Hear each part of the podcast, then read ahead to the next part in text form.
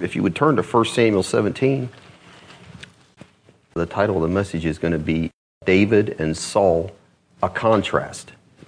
David and Saul, a contrast. This is a pretty familiar theme and scripture verse and section that's been preached on quite a few times. Everyone commonly looks at it as calls it David and Goliath. What I'm going to say to begin with is it's not Veggie Tales, though. You know, Veggie Tales, they have it David and the giant pickle, a lesson in self esteem. That is not what this chapter is all about. Veggie Tales, that whole theme of that thing is with God's help, humans can accomplish anything that we set our minds to. And I'm saying that's not what he's saying here. You know, he's not saying, well, I want to be an astronaut, but I'm only five foot six and I'm not too smart. But God can overcome all of that. That's not what it's like. Or, you know, that movie they had facing the Giants, you know, our, our football team stinks, but with God's help, you know, we can win, kick the winning field goal. So I don't think that's exactly what we're going to be getting at tonight, all right? So just kind of supposed to be humorous, but whatever. The setting we have here, though, we have the Philistines. They've come to the western edge of Judah to fight, and you've got the two armies are they're lined up facing each other, and they're on the sides of two mountains, and there's this big valley that's in between them, and the estimate is that valley was about a mile wide that was in between the army of the Philistines and the army of Israel. You know, you look there in verses 1 and 2, and it says, Now the Philistines gathered together their armies to battle, and were gathered together at Socoh, which belongeth to Judah, and pitched between Socoh and Azekah in Ephesdammim. And Saul and the men of Israel were gathered together and pitched by the valley of Elah and set the battle in array against the Philistines. And the Philistines stood on a mountain on the one side, and Israel stood on a mountain on the other side, and there was this valley that was between them. So they're all set to fight. They're facing each other in this valley, and we know the next thing that happens in our story is what? Out comes the champion, Goliath. And so we have that in verse 4. And there went out a champion. Actually, it just says a man, but he's a champion in that he's one that stood out. There went out a champion out of the camp of the Philistines named Goliath of Gath, whose height was six cubits and a span. That's nine foot nine inches. So it's interesting. Goliath's name is only mentioned twice in this chapter. It's mentioned once here in verse 4, and he's mentioned again in verse 23. And he is called the Philistine, though, 28 times and you're going to give him the respect of giving him his name. He's called the Philistine 28 times in this chapter 17. The other interesting thing is there's a long description of him given in verses 4 to 7. It's not typical for the Old Testament. Generally, they'll just refer to somebody as a king, a shepherd, whatever, a prophet. They don't get into these long physical descriptions, but let's read how it describes him because it's trying to paint a picture. And beginning in verse 4, it says, There went out a champion out of the camp of the Philistines named Goliath of Gath whose height was six cubits in a span. Like I said, it's nine. He's pretty tall. So it's anywhere from seven feet to nine foot, almost 10 feet tall. That's tall, however you want to measure that. In verse 5, it says, And he had a helmet of brass upon his head, and he was armed with a coat of mail. And the weight of the coat was 5,000 shekels of brass. And he had greaves of brass upon his legs, and a target of brass between his shoulders and the shaft of his spear was like a weaver's beam, and his spear's head weighed 600 shekels of iron, and one bearing a shield went before him. This guy is an imposing figure, and all that brass that's on him, what's significant about that is that when the sun would hit that, I mean, it's just like this shining monster is facing these armies. I mean, he would have been a very imposing figure, and this huge beam, just everything about him is huge. I mean, he's a monster that's coming at him. So I'm asking you, what does Goliath represent? Is he a giant pickle? Is that what he represents? And, you know, we know what he represents. I mean, in a sense, he's the devil incarnate, but really, he's through the devil. What happens through Goliath is like our trials of life the people, the circumstances we come up against, the demonic influences that we're facing, you know, things that just seem insurmountable. And that's why they're painting this picture. It's like this guy is an insurmountable figure. He's just somebody nobody's going to be able to overcome things that are insurmountable, unconquerable, and undefeatable. That's kind of what he represents. In other words, problems and situations we get into that are greater than us. That's what Goliath looks like. That's what he is. When you're faced with things like that, what does it do? It exposes people's hearts and it exposes people's intentions, doesn't it? Whenever we're faced with anything like that. And that's what happens in this story. You know, he's just the devil's fury against humans. Isn't that what he is? The thief comes but for to steal, kill, and destroy. And when those things come, all these Goliaths that the world faces to the world, they are insurmountable. Because to them, to tell somebody you can overcome lust, anger, mental illness, fears, your wayward children, your marital problems, drug addiction, or even death, and the world looks at that like there's no way. No way. Not without some help. And a lot of that's just with coping. And those kinds of things that I just mentioned there, what do they do when, when people are faced with that in the world? It just strikes fear in their heart, doesn't it? It does. And you got your children's going crazy. It's like, man, what am I going to do? And that's what it's all about. That's what this Goliath's all about. And the world does have their ways of dealing with their Goliaths, don't they? I mean, they had their drugs, they got counseling, they have whatever. But really, all of that stuff, what does it do? It just helps you cope. I know a young man that was a very nice young man. He was a big guy, he was huge. And he had been to watch The Exorcist. And his mother, well, I knew his, his best friend even, said this guy was the nicest guy you'd ever want to meet, just a calm person, played on a football team, got good grades. And he went and saw that thing, and he came home and he's literally tearing up his bedroom. He's going ballistic. And his mother had no idea how do I handle him. But she eventually had to call the police. They didn't put two and two together, and I didn't at the time. I'm just thinking, man, that's strange. Went and saw The Exorcist and da da da da da. Later, you realize, well, he picked up a, a spirit through that. But it just totally changed it. What I'm getting at is she could not cope with this. You know, I don't know what church she went to, but they hadn't taught her that, you know, this is something you can deal with. It's a spiritual problem. And so she did the only thing she knew to do. And they put him in a mental hospital and they gave him drugs. It calmed him down, but it really never dealt with the issue that was there. It just got him, and he was able to cope. I knew this young man. And when I got saved or whatever, he came over to an apartment I was at. Well, he was out of the mental hospital and he was working a job. And by all accounts, you know, he seemed to be doing fine. But that underlying spiritual condition and whatever spirits he picked up never got dealt with. He came and this brother I lived with the two of us, uh, he'd been saved a lot longer. I said, Can you come down? And this guy's saying he wants to be saved. And the brother just gently explained to him, He says, Well, you know, if you want to be a Christian, you've got to be willing to give everything to the Lord Jesus Christ and just commit your life to Him. I'm telling you, I have never seen such hatred all of a sudden come over this guy's face. Dave was his name, and I like Dave. It was a total personality change. This voice that came out of him was not Dave. And he says, I'll never do that. And he got up and walked right out of that. I never saw him again. You can cope with things. The world has its ways of coping, but it's a supernatural problem, isn't it? The world's ways of dealing with their Goliaths, and I understand that's all they know. But then God's way of dealing with the Goliaths is not that way, is it? It's supernatural. That's the way the Lord presents us that we can deal with it. And when He deals with it, there's real deliverance, isn't there? And there's true freedom. And you don't have to fear Him anymore because the Goliath is laying there slaying with his head missing. At the seminary, you know, they want to make everything Jesus. And so David is not us as a believer, it's Jesus. Okay, fine. And Jesus slew the devil who was Goliath. That's fine. In a sense, that is what happened.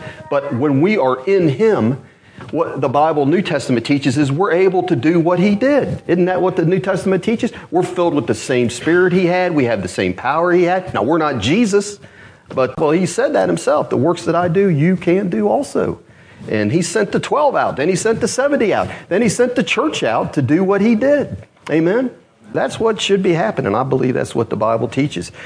So I think instead of looking at this tonight as David and Goliath, David versus Goliath, I'm thinking we're going to look at it tonight as this is David and Saul. What I'm seeing here is this is the contrast between a spirit filled life and a life that is filled with the flesh and how they're dealing with a trial. So we have the setting, we have these two armies, they're facing off with each other in the valley. And then we have the antagonist coming out, Goliath. He's the troublemaker, he's the trial. What we have next is how these two men, that's what we have in this chapter, is the contrast between how these two men deal with the troublemaker, God's enemies. And then we just need to see where do we fit in? Where do we fit in that whole formula? So, first, I want to look at Saul. And let's look at his reaction to Goliath when he comes out. Beginning in verse 8. And here Goliath comes out, verse 8, and it says, He, Goliath, stood and cried. And really, that word for cried means he shouted, or more specifically, he roared unto the armies of Israel and said unto them, Why are you come out to set your battle in array? Am not I a Philistine, and ye servants to Saul? Choose you a man for you, and let him come down to me. If he be able to fight with me and to kill me, then we will be your servants. But if, if I prevail against him and kill him, then, then you will be our servants and serve us. And the Philistines said, I defy the armies of Israel this day. Give me a man that we may fight together. And look what we have here in verse 11. Here's Saul's reaction. And when Saul and all Israel heard these words of the Philistine, what does it say? What was their reaction? They were dismayed and greatly afraid. Now here's the thing that's ironic about this is Saul is greatly afraid of this Philistine and that is the commission that God had given him as the king of Israel was to do what? Was to fight the Philistines. He had no reason to be afraid of them. And saying that was God's will for Saul's life at this time. That's the very reason that Samuel anointed him to be king for that very reason. If you're there, we're going to work our way back towards 17 if you go through 1 Samuel and see the life of Saul. We're not going to read every chapter, obviously, be here all night. But if you would go back to chapter 9, I want to show you where that was the purpose of Saul's life. Was not to be afraid, not to be dismayed, but to fight the Philistines. So we look in 1 Samuel, look what it says in chapter 9, verses 15 and 16 says right here, now it says, Now the Lord had told Samuel in his ear a day before Saul came, saying, He said, Tomorrow about this time I will send you a man out of the land of Benjamin, and you will anoint him to be captain over my people Israel. And here's what he says he's going to do that he may save my people out of the hand of whom?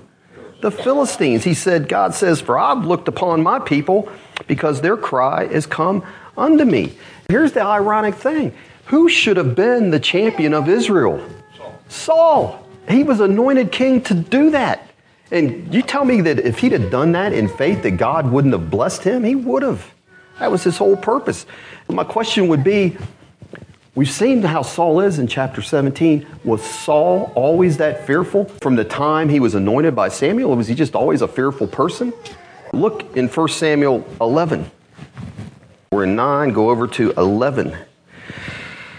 And look what it says in verse 6. He wasn't always a person of the flesh, so to speak. Begin in verse 4. What's happened here leading up to this, real quick? Nahash the Ammonite has come and he's told the men of Jabesh Gilead, he said, You know, I'm, I'm going to attack y'all. And they're like, Well, can we make a covenant? And he says, The only covenant I'm going to make is if you all take out your eyes. Up there in verse 2, it says, Nahash the Ammonite, on this condition I'll make a covenant with you that I may thrust out all your right eyes and lay it for a reproach. He's going to reproach them upon all Israel. They come and tell Saul that. Look in verse 4. And then came the messengers of Gibeah of Saul and told the tidings in the ear of the people, and all the people lifted up their voices and wept. And behold, Saul came after the herd out of the field, and Saul said, Well, what ails the people that they weep? And they told him what the tidings of the men of Jabesh were, told him what those guys said. And look what happens here, verse 6. The Spirit of God came upon Saul when he heard those things, and it says his anger was kindled greatly. He went on the attack. He gathered the people together. He was not afraid at this point. Look down in verse 11 of chapter 11. It says, And it was so on the morrow that Saul put the people in three companies, and they came into the midst of the host in the morning watch and slew the Ammonites until the heat of the day. And it came to pass that they which remained were scattered, so that two of them were not left together. And I mean, that was a great victory. And so the people in verse 12, the people said unto Samuel, Where are those guys that said, Shall Saul reign over us? You just bring them here and we'll put him to death. And here's the humility of Saul at this point. Verse 13, and Saul said, There shall not a man be put to death this day, because he says, Why? For today the Lord has wrought salvation in Israel. At this point, Saul is following the Lord. He's obeying what he's told to do. He's reacting in the right way. God had given him this commission against the Philistines. The Spirit of God comes on him. He goes out in faith and attacks these men, the Philistines. And when he has the victory, he's not claiming victory for anything, is he? The Lord did it, he said. I mean, at this point, this had been a good time for Saul to die because everything was cool in the life of Saul. It really was. And that's the way it was. And God told him, He said, told Saul and the people, He said, if you guys keep this up, everything's going to be fine. When you look over in chapter 12, that's what he tells them through Samuel. Look in chapter 12, verses 14 and 15. After this victory, Samuel tells them, the people and Saul, if you'll fear the Lord and serve him, and obey his voice and not rebel against the commandment of the Lord, then shall both you and also the king that reigns over you continue following the Lord. Everything will be good. He says, but verse 15, but if you will not obey the voice of the Lord, but rebel against the commandment of the Lord, then shall the hand of the Lord be against you as it was against your fathers. After that, though, the career of Saul starts going downhill a little bit. God told him, and that's what he tells us, doesn't he? If we'll obey the voice of the Lord, just do what He says, and we're all spirit filled. You do that, and God's Spirit will be on you, and you'll be victorious. But he says, if we don't obey what we know that we're supposed to do, if we're hearers and not doers of the word, then he says it's going to be the reverse. That's fair enough, isn't it? I think it is. I, I mean, God is just and righteous and fair. But the trouble with Saul began when his faith started becoming less in God and more in people. He started trusting in his numbers. And look over in 1 Samuel 13, and beginning in verse 7, it says, And some of the Hebrews went over Jordan to the land of Gad and Gilead, and as for Saul, he was yet in Gilgal and all of a sudden, the people are starting to wonder. All the people following him are trembling. So he doesn't quite have the support. And he doesn't like that. And it says he tarried seven days, verse 8, according to the set time that Samuel had appointed. But Samuel came not to Gilgal, and the people were scattered from him. So his faith is not in the Lord, is it? It's really bothering him that the people aren't with him like they were. And Samuel hasn't come. Where's my buddy Samuel? So God hadn't forsaken him, though, had he? He hadn't, but he's, he's struggling, Saul is. And Saul said, Bring hither a burnt offering to me and peace offerings. And he offered the burnt offering. Shouldn't have done that. And it came to pass that as soon as he had made an end of the offering and the burnt offering, behold, who came? Samuel shows up. Dun, dun, dun, dun. And Saul went out to meet him that he might salute him. And Samuel said, What have you done? And Saul said, Well, I saw the people were scattered from me. He should have seen that God wasn't scattered from him, though. And he says, They left me though, and you didn't come. You weren't here either. And the Philistines were gathered themselves together at Michmash. And therefore said I, The Philistines will come down now upon me to Gilgal. And I haven't made supplications unto the Lord, and I forced myself therefore and offered a burnt offering. And Samuel said to Saul, You have done foolishly, because you have not kept the commandment of the Lord thy God, which he commanded thee for now would the Lord have established thy kingdom upon Israel forever, but now the kingdom shall not continue. The Lord has sought him a man after his own heart, and the Lord has commanded him to be captain over his people, because you have not kept that which the Lord commanded you. You go to the next chapter, chapter 14. His son Jonathan had the faith that Saul should have had because Jonathan didn't have a lot of people either. And what did he do? He went down into that garrison. It was just him and his buddy, wasn't it? And he said, Hey, the Lord can save by the two of us. He doesn't need a great army to defeat these men. And that's what true faith would be, isn't it? Because that's the way it is. And so Saul's afraid when he's losing the support of the people there, going up, up against a larger army, it just spilled on over and kept spilling over into Goliath. But look at Jonathan's faith, just briefly in chapter 14, verse 6. And it says there, Jonathan said to the young man that bare his armor, Come and let us go over into the garrison of these uncircumcised. He sounds like David. And it says, It may be that the Lord will work for us. For he says, There is no restraint to the Lord to save by many or to save by few. Wow. And the Lord will do that, won't he?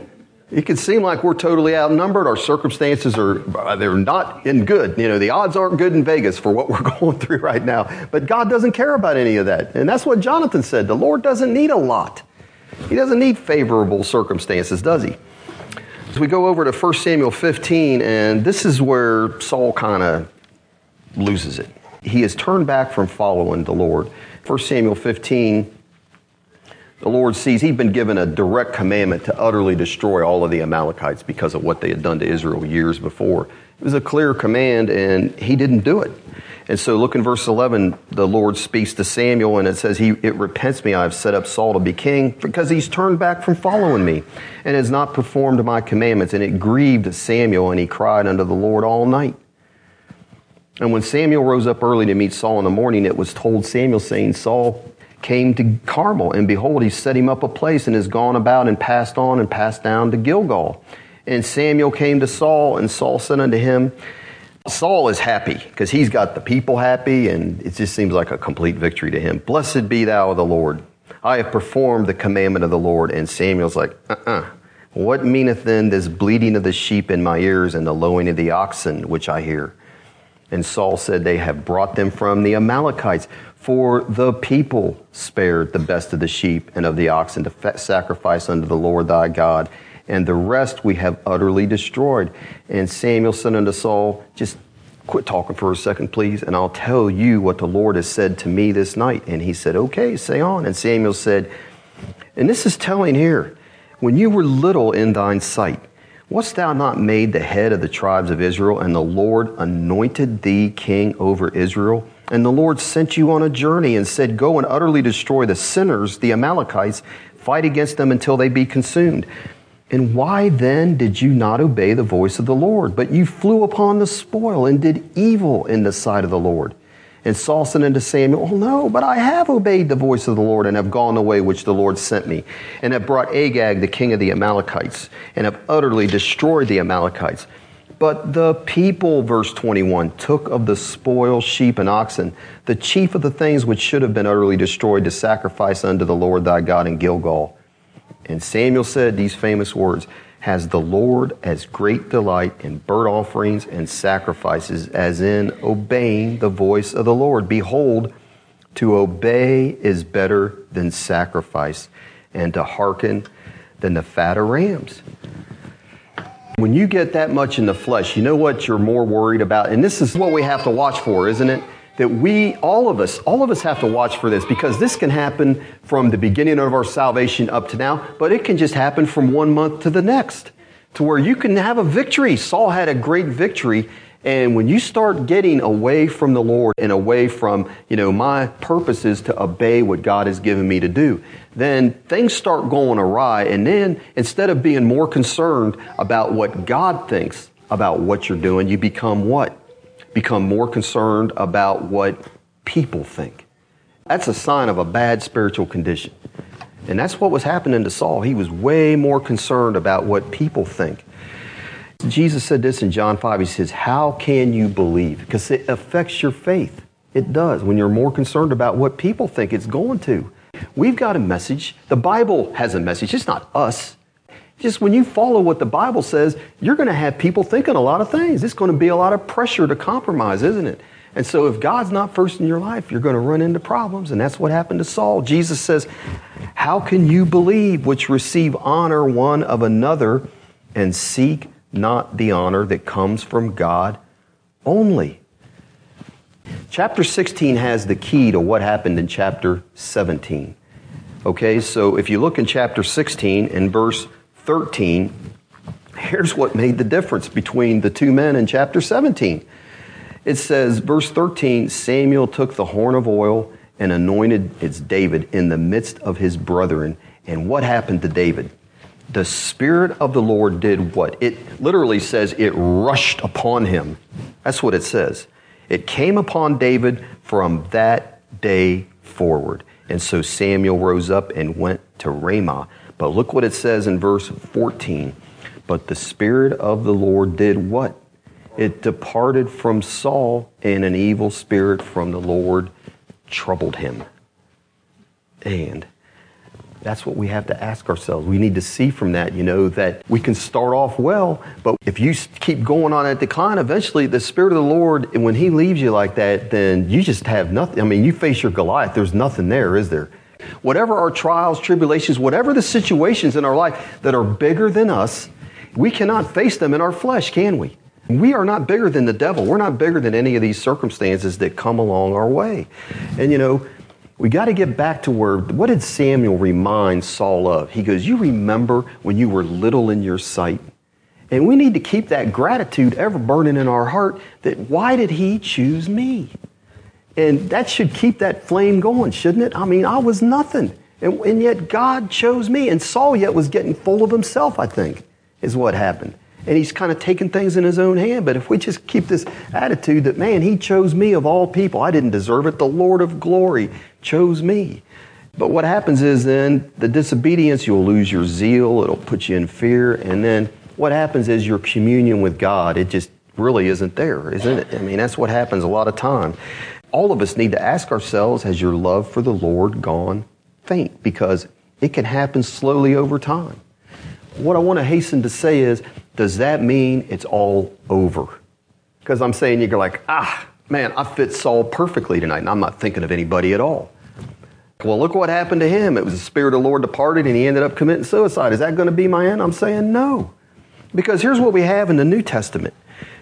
Listen, wherever we're at, he knows where we're at. When he speaks to the churches at the book of Revelations, He's telling them, I see your works. I see everything you're doing. You know, we all know we're not hiding anything from him, are we? I mean, we can hide things from each other, but we're not hiding anything from him.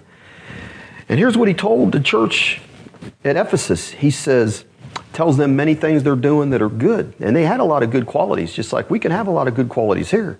But he says to him in verse 4 of Revelation 2, he says, Nevertheless, he says, I have somewhat against thee because you have left your first love. And Saul did that, didn't he? Our Lord didn't put a period there in Revelation 2 at the end of verse 4. He says, Nevertheless, I have somewhat against thee. He didn't put a period there. Next thing he says is, though, remember.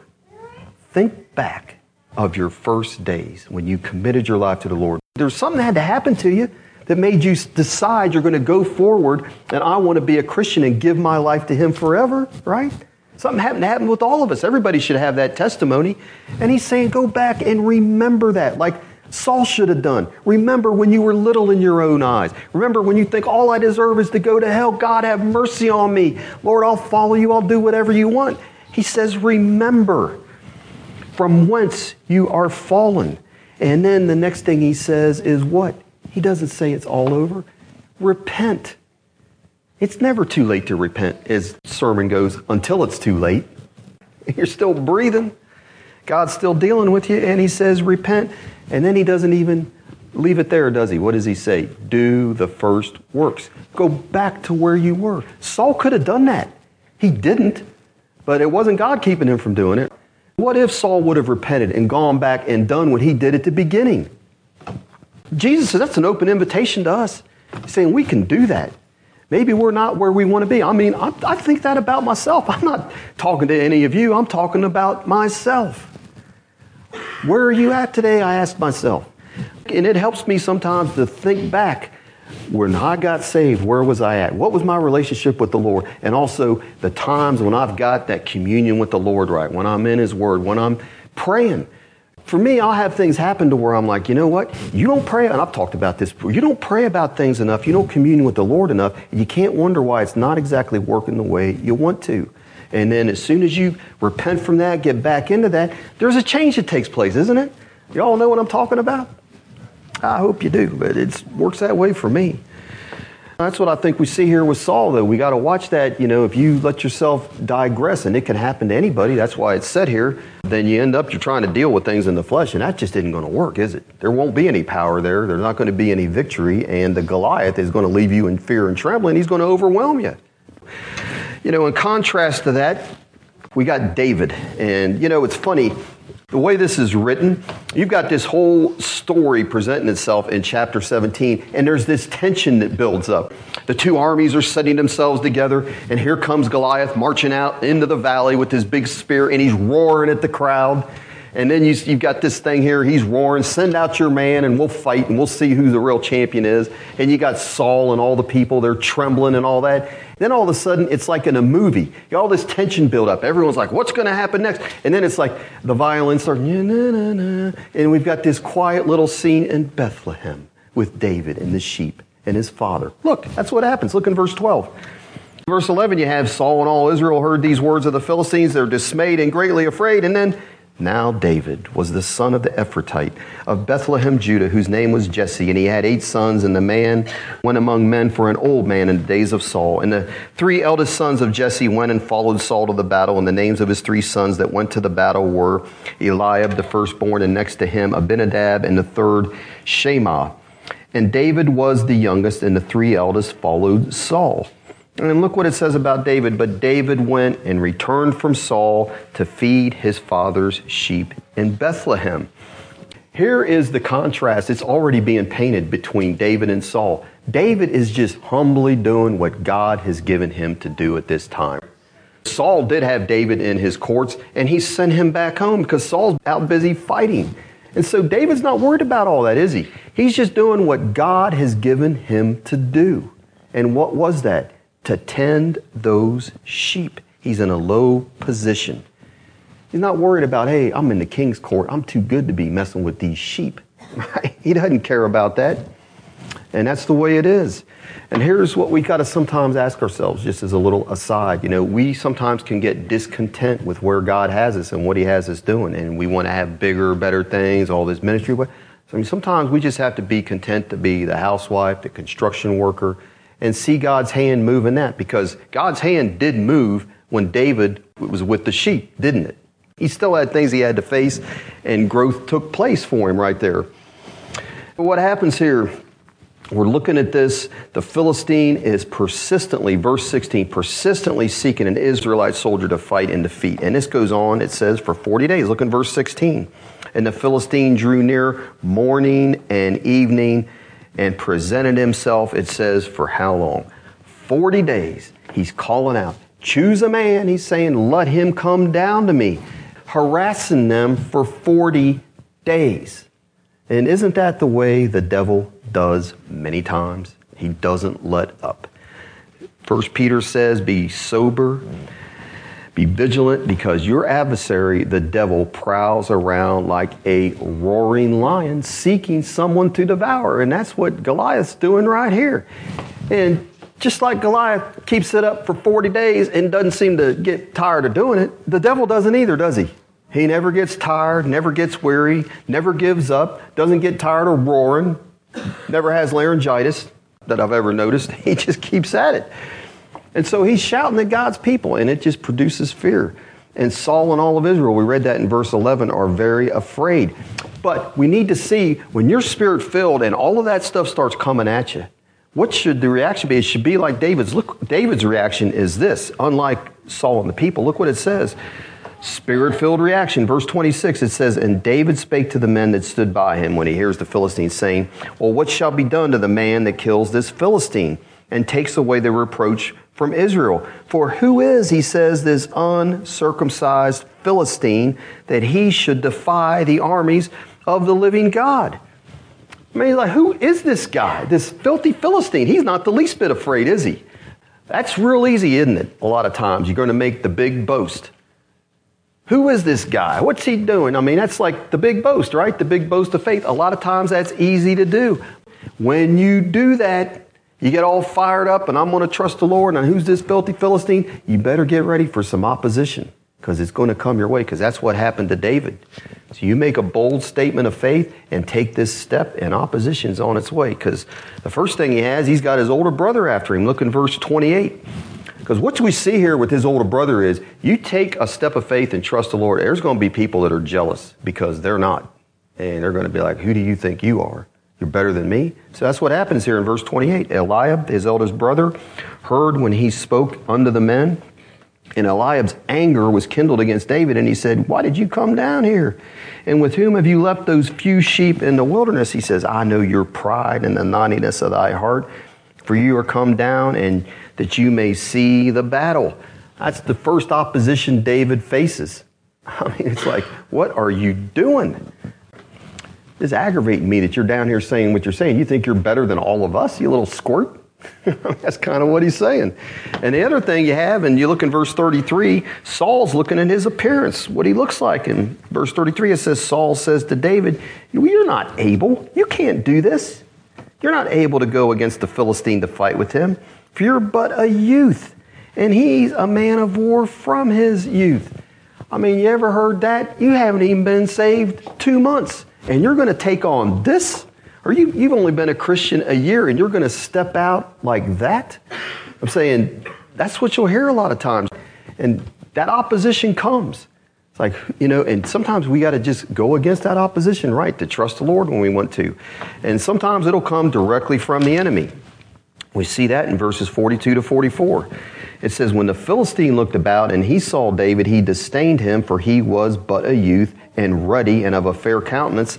And it said, The Philistine said unto David, Am I a dog that you come to me with staves? And the Philistine cursed David by his gods. And the Philistine said to David, Come to me, and I will give thy flesh unto the fowls of the airs and unto the beast of the field. He's coming at him in his mind, his emotions. He's trying to produce fear, saying, This is what all is going to happen to you if you dare to come against me. And that's the way it is. That's the kind of opposition we'll face. You get in trial of any kind, and the devil's going to be like, who do you think you are? You think you're some kind of big shot? You haven't really been in this long enough. You really don't have the faith you think you have. And not only that, you just go on with this and you see what you look like when it's all over with. That's what the devil will tell you, no matter what it is. That's what you have to overcome.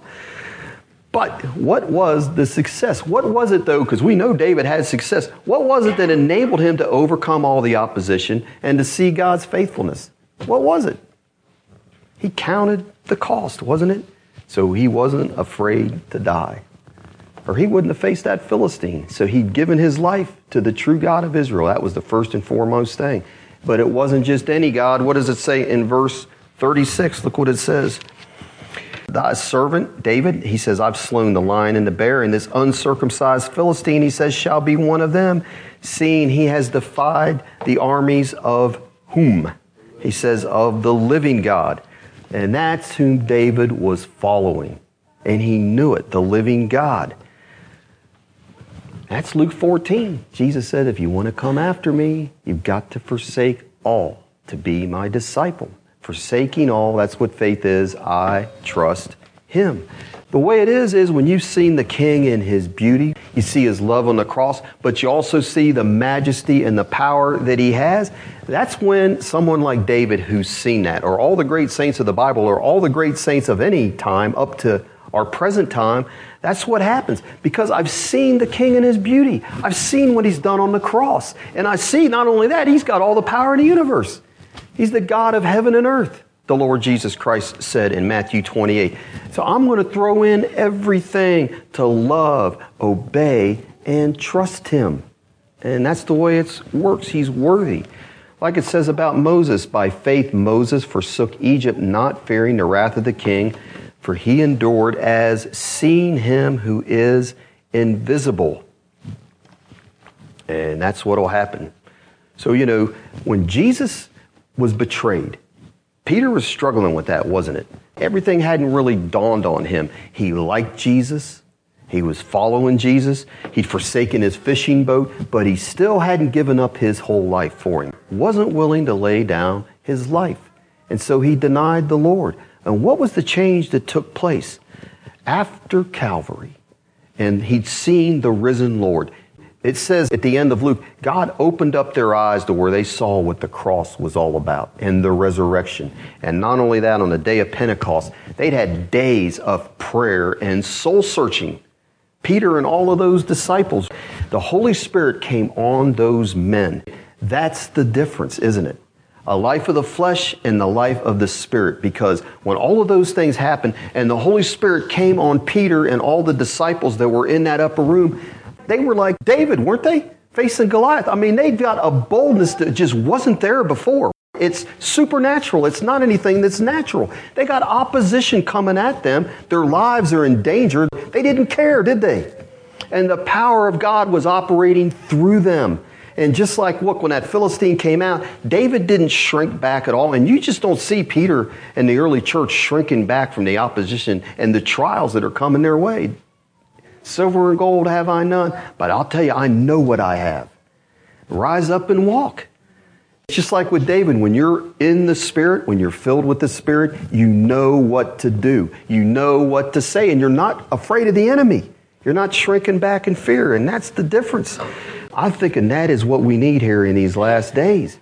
We don't want to be a church that's in decline like the life of Saul. We're coping, but we're really not able to trust the Lord in the right way in the face of the enemy. What we need is the presence and power of the Holy Spirit. We don't need more programs. We don't need any of that stuff. What we need is people that are dedicated prayer warriors, sold out to the Lord Jesus Christ in obedience to Him, going forth. Amen? In the presence and power of the Holy Spirit. I'm preaching to myself. Everybody else can fall asleep. That's fine. But Paul says this what's his command in Ephesians? Be filled with the Spirit. It's a command. It takes spiritual discipline. That comes from prayer, heart communion with the Lord. And that's where it comes from conscious fellowship with Him. We're talking about the contrast between life in the flesh and life in the spirit. And Paul says, be filled with the spirit. When those spiritual disciplines are in your life that produce that, then it's Galatians 5 16. And Paul says, This I say then, walk in the spirit, and you shall not fulfill the lust of the flesh. So the only way we're going to overcome our doubts, our fears, our anger, all the works of the flesh that he names there is by what?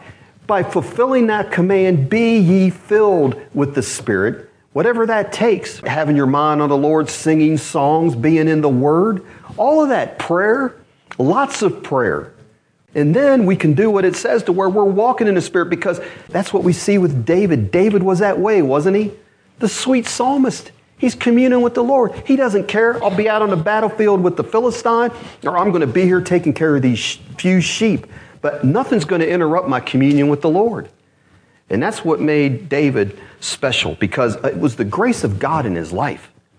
It was. And for us, it'll be the grace of God because we will tend to get off that path. And God, in His grace, brings us back many ways through messages that are preached, through friends that will rebuke you, through trials and chastisements that wake you up to your condition. But that's all God's grace getting us back and showing us we need to be in the Spirit. Isn't that what we want? I think that is what we want. And the other thing we uh, see here in this chapter is that past victories will give us experiences in faith for our present battles. And look in verse 34 to 37. And we kind of read this, but David said to Saul, Thy servant kept his father's sheep. And there came a lion and a bear and took a lamb out of the flock. And I went out after him and smote him and delivered it out of his mouth. And when he arose against me, I caught him by his beard and smote him and slew him. He said, Thy servant slew both the lion and the bear. And he says, This uncircumcised Philistine shall be as one of them seeing he has defied the armies of the living God. And David said, Moreover, the Lord that's delivered me out of the paw of the lion and out of the paw of the bear, that same Lord will deliver me out of the hand of this Philistine. That is faith speaking. God has given every one of us a path to walk in, hasn't He? And along that path are going to come the lion and the bear. And we've got to take care of them through our little humble path of life, they're going to come and we need to take care of them, trusting in the Lord, taking care of them by faith. And God will help us through that, won't He? You know, the things to us, you think, well, who's going to care? I'm saying God's watching. Because you think anybody really would have cared if David would have allowed the lion or the bear to take one of those sheep, that one of those sheep are missing? No. But he knew that God cared. And he was going to meet his responsibilities, whether anybody else, nobody's watching him out there but he's going to be faithful to the Lord. And that's what we have to do. It's the private victories that give us great faith. So it's the man that will not look at pornography in private that is going to be faithful to his wife when temptation comes. That's the way that's going to work. It's the person that faithfully pays their bills. That's not going to do something to make bigger money when some opportunity comes. It's those little things that develop that faith, that character, that trust in the Lord. So David at Ziklag What happened to him then? He lost everything, and everyone was against him. Yet it said, What did he do? It says he encouraged himself in the Lord. You, you all ever do that?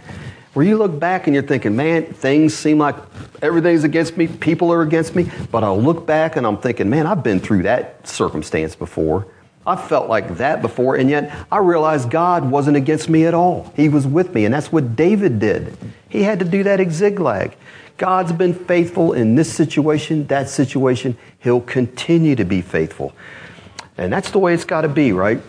You get that bad news, you get that symptoms that are coming on or won't seem to go away. You need to encourage yourself in the Lord. Man, He has delivered me from the lion and the bear, and He'll deliver me from you, Mr. Devil.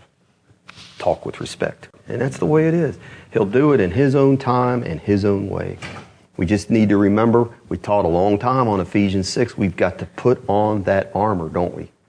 We've got to trust in the Word of God. We've got to live a righteous life, trust that the Lord Jesus Christ has given us His righteousness. We have to have on that helmet of salvation, that expectation, that hope that God is not going to only deliver me now, He's going to deliver me in the future, the sword of the Spirit.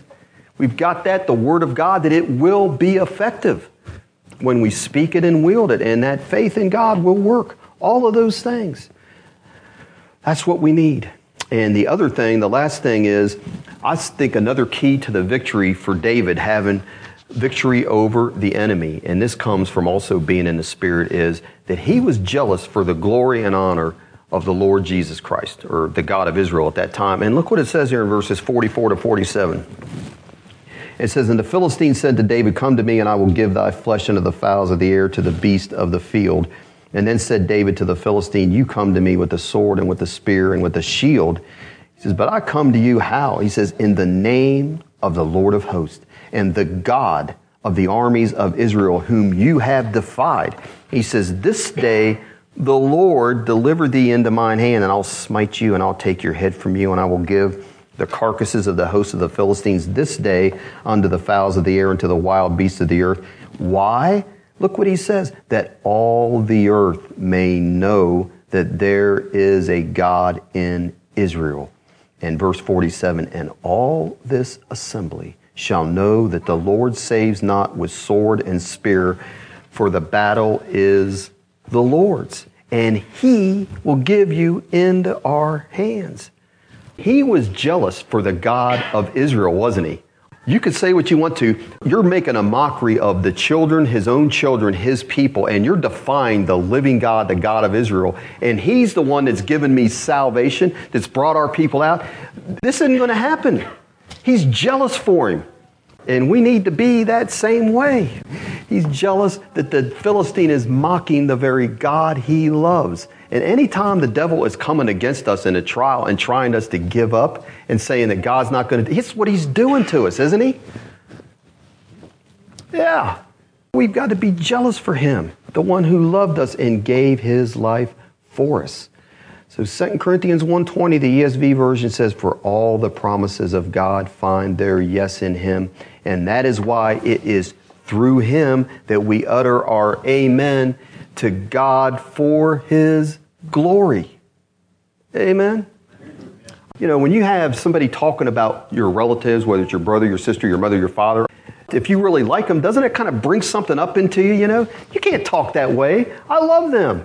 And I know what all they've done for me. If it's your friend, and that's what should be with us. I mean, if we really know the Lord Jesus Christ and love Him for what He's done, and the devil's trying to come and say, well, what He did on the cross, that's not going to work for you. He's not going to come and help you. Something ought to rise up in you. Yes, yes, He will. He's promised to. He's not a liar. My Lord will not let me down. Amen. We should confidently be able to say that. We've got to have confidence that Jesus will keep His promises to us. You can't lose that. This is the confidence, the expectation, the faith that we have in Him. That if we ask anything according to His will, He hears us. We have got to have that confidence. We, we give that up, we may as well quit. And all of the things He's promised that He'll do for us, from healing to deliverance to peace to hope, to joy, to His presence being in our lives, to directions He'll give us when we need it, all of that stuff. We've got to be willing to trust all of that. The contrast that we're seeing tonight between Saul and David is how they faced their Goliath because Saul, we saw, was in the flesh and he was powerless, powerless against the enemy. But David, in contrast, and this is us, this should be us. He was in the spirit, he wasn't afraid, he was bold, he knew what to do, he doesn't hesitate, and he was zealous for the glory of God. And that's the choice we're faced with tonight, isn't it? And I would encourage all of us to just take the steps, whatever it takes for us to be in the Spirit. God's given us His Holy Spirit, hasn't He? And through that, He's given us the victory. He's given us the weapons we need that we can be victorious. We've got to have a renewed commitment if that's what it takes. And we can do that every day. Renew our commitment to Him every day. We've really got to have much prayer. You're driving in your car. I haven't said this, so I'm going to say it again. Turn the radio off. Turn your music off at times, or leave the music in the background and be praying in the Spirit or praying communion with the Lord.